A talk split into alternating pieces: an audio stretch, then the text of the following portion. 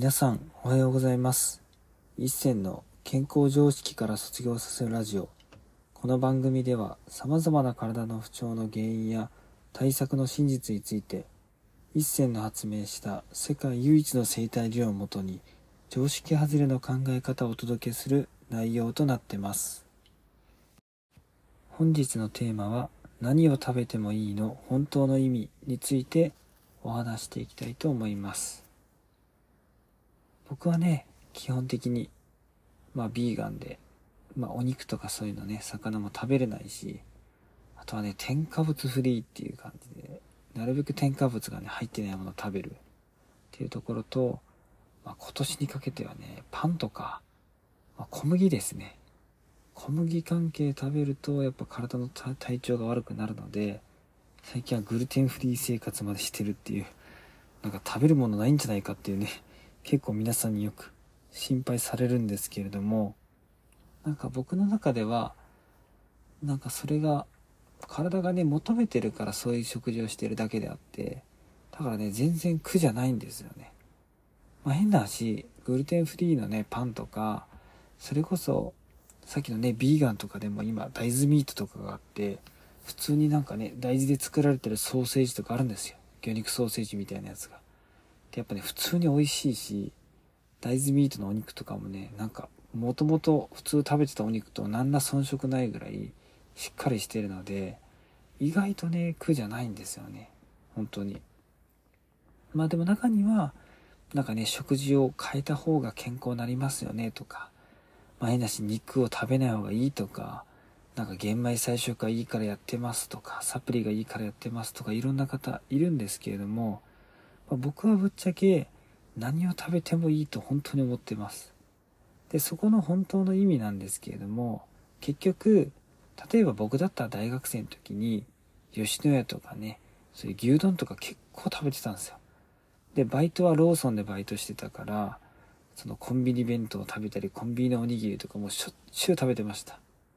けど、だからといって、めちゃくちゃ体の不調起きてたかっていうと、実はそんな起きてないんですよ。なぜかというと、やっぱ大学生、僕一人暮らししてたし、まあ当時ね、いろんな人間関係のトラブル起きてたりとか、もちろん食事が悪いとそういうの起きるって人もいるんですけれども、シンプルにその時って僕、人と全く本音で話さない生活をしていた時期なんで、やっぱ大学生でいろんなね、友達とか先輩とか後輩と会うと、もう一切本音を明かさないわけなんですよね。って考えたら、今考えたらわかるんですけども、本当に八方美人で人に合わせて生きてた人生だったわけなので、ストレスがめちゃくちゃあったんですよ。で、日常生活でストレスがあると、やっぱ食事でもストレス的っていうか刺激的なものを食べたくなるので、やはり体に悪いものを食べたくなるわけなんですよ。だから今コンビニ弁当とかまあ、牛丼とか、ね、この間ちょっとあるお客さんがね、自分の体のエネルギーチャージのために、まあ、吉野家の牛丼とかね、持ってきてたんですけど、もう匂い嗅ぐだけでね、今だったらもうちょっと、すごい表現は悪いですけども、吐き気がするというか、もう全然体が受け付けない状態になったんですけれども、10年前の大学生の当時の僕は、まあそれが本当に必要で食べてたわけで、まあ要するにストレスまみれの環境とか生き方だったら、ストレスのある食べ物がやっぱり体に合うんですよ。だから僕ポテチも食べてたし、よくね、大学生だから宅飲みって言ってお酒飲むんですよ。で、その時にほろ酔いのね、なんか白いサワーみたいなカルピスみたいなやつがあるんですけど、そういうね、なんか体に悪そうな缶チューハイとか結構飲んでたんですよ。で、そういうのを、やっぱ普通に飲んでても体調悪くなってないってことは、やっぱそれを体が求めてるんですよね。だから悪い環境にいる時は僕は、なるべく体に悪いものを食べた方がある意味中和できるので、意外とそのズレがないから普通に生きていけるんですよ。だから逆に会社とかのストレスがあるとか、夫婦関係が悪いとか、そういうなんか自分の中で人間関係や生活でストレスがあるのに、無理に玄米菜食とかサプリとかで体に健康なもの取ろうとかしちゃうと、もう体からしたら、ストレスある人とか生活選んでるのに、食事ではストレスない生活を選ぶんだと思って、意外と体が拒絶するんですね、そういう食べ物とかを。だから、ある意味なんか別になんかラーメン食べるのが悪いとか野菜食べるのがいいって意味ではなくてあなたの体が今過ごしてる環境とかが変なしチャレンジをしまくる人生がいいって人だったら肉とかバンバン食べた方がいいんですよ。だから例えば自分の会社とか他の会社の上場を手伝ってバンバン起業させてとか上場させますとかもう本当にチャレンジでそれこそ海外とかも問いまくるって方だったらある種肉とか食べた方がどんどんチャレンジに動けるのでそういう食事をした方がいいって人も中にはいます。ただ時々やっぱそうやって休みたいって人もいるのでそういう時は野菜メインで玄米メインで食べるとか要はメリハリが大事なのでだから一応僕はビーガンなんですけどマクロビオティック的な思考とかもすごい勉強しててでマクロビも別になんかね玄米とか菜食とかそのね歯の本数とか犬種とか球種とかそういうね歯の本数によって食べる食事のね1週間のリズムとか何を食べるかを変えたらいいですよって言ってるんですけれども結局そのねなんか犬種が少ないから人間は、まあ、肉を食べるのは週1ぐらいにしてあとは野菜とかそういうね根菜類とかをメインで食べた方がいいよみたいなことを言ってるわけなんですよ。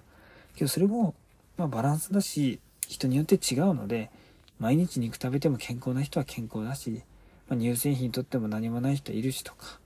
ただ僕はそれを体が受け付けてないっていうだけなんで僕は食べないようにしてる。でもそのおかげで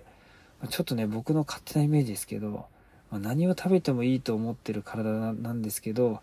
なんか一回ぐらいなんか不食って言ってね